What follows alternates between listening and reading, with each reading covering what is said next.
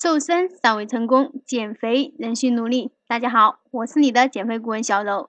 今天呢，很高兴继续我们的节目。那今天给大家带来的节目是关于锻炼和饮食的话题。有太多的人年龄一大就也不再运动了。随着年龄的增长，一些激素水平会增加，但是呢，同时也有一些激素朝着一个方向发展的，那就是降低。我相信呢，听过我节目的朋友都了解过胰岛素和脂肪的密切关系。那在这里呢，就不再做强调了。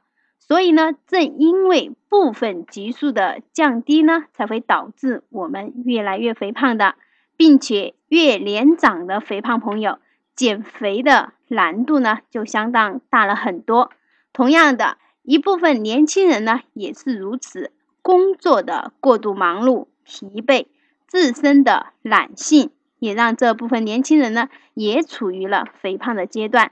即使呢，你每天的工作量很大，运动量也是很大，但是呢，仍然很胖着，朝着肥胖的方向在发展着。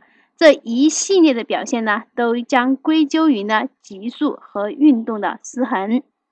少被肥胖困扰的朋友呢，联系到我，反映呢。我每天呢都有运动，每餐呢已经吃的很少，但是呢这体重呢就是没有任何的变化。相对那些不运动的人，我自认为做的挺好的了。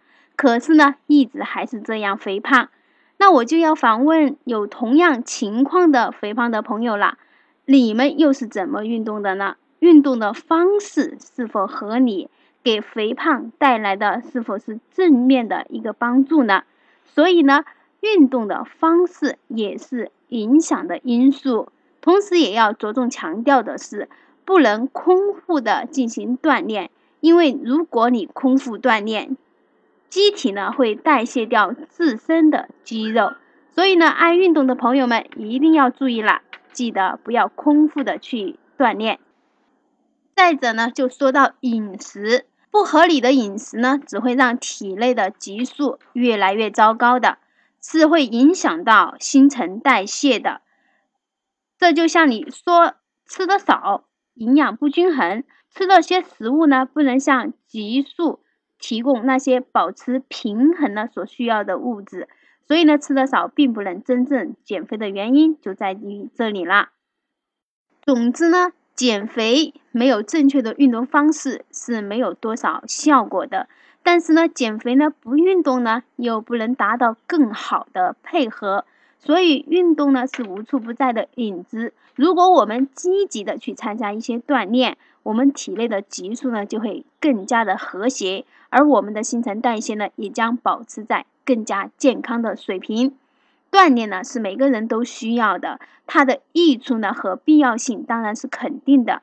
但是呢，只是靠锻炼减肥是达不到理想的效果的。所以呢，你也必须注意你的饮食，要对饮食和生活方式呢做一些些改变的，就能够呢对新陈代谢产生很大的影响。